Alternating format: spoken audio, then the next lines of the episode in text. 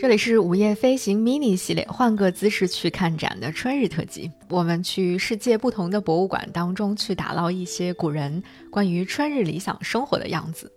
那今天我们来说一说音乐这件事儿。中国自古就是所谓的礼乐之邦嘛，由此可见，音乐无论是对于古人还是对于今天的我们来说，都是一件非常重要的事情。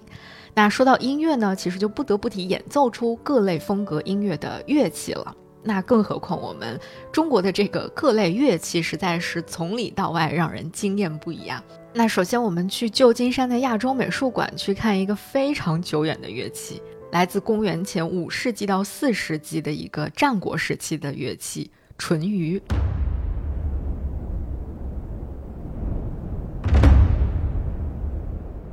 铙竽呢是一种盛行于东周到汉代的一个用于战争当中指挥进退的乐器，它的材质呢是青铜材质的，一般呢是上大下小，它的顶上呢大多会有一个像老虎形状的一个钮，它是用来悬挂的。那现在呢收藏在旧金山亚洲美术馆的这只铙竽呢，它的顶端的这个老虎钮呢就是充满了动感，而且呈现出一种向前要奔跑的一种状态。我特别喜欢这只小老虎，你看它整个的这个臀部好像高高的翘起，然后腰部呢也会微微上提，尾巴向后甩，头呢也是微微的偏向一侧，眼睛望着远方，从头到尾都给人呈现出一种弧形线条的那种美感。可能虽然从雕刻工艺上来说，战国时期的雕工自然不如后来的那些那么精致啊，但是这种非常古朴灵动的感觉总是会让我非常的心动，会让人更加喜欢。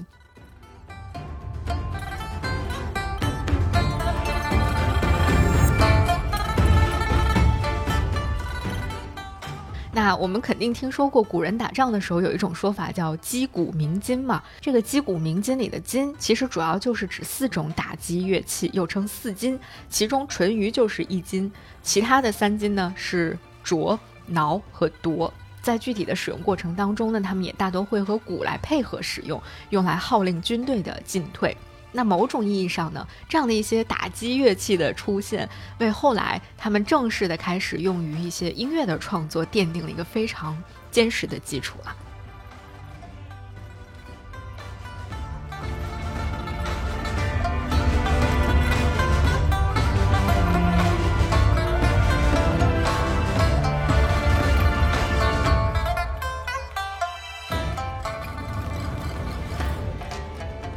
那刚刚说到打击乐器当中的一个重要的成员鼓，我们就来看看一支古老的鼓，是目前收藏在日本的全屋博古馆当中的一个商晚期的非常漂亮的鼓，叫神人纹双鸟鼓，它来自于公元前大概11世纪。这只高大概有80厘米左右的神鼓，让人看到之后有一种又惊讶又惊喜的感觉。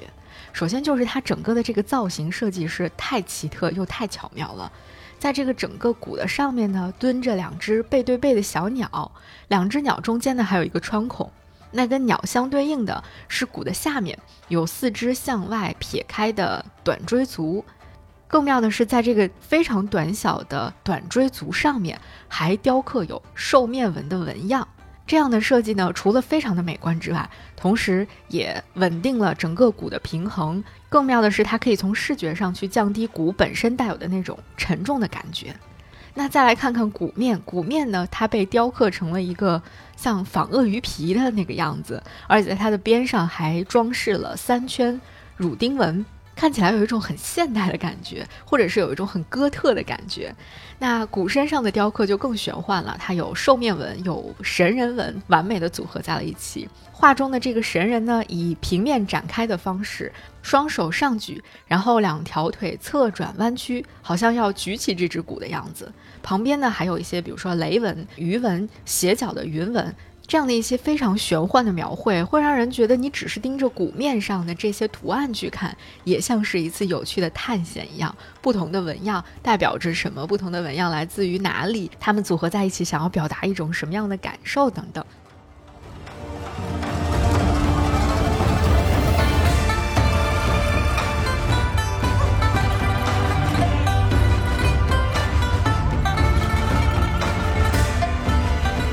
那如果你觉得以上我们聊到的这两种音乐，它所演奏出的不是我们今天最为熟悉的那种拥有优美旋律的音乐的话呢，那下面的这一件就是一个非常标准的乐器了，那就是琵琶。我们要去看看在日本的正仓院收藏的唐代的一把最著名的琵琶——罗甸紫檀五弦琵琶。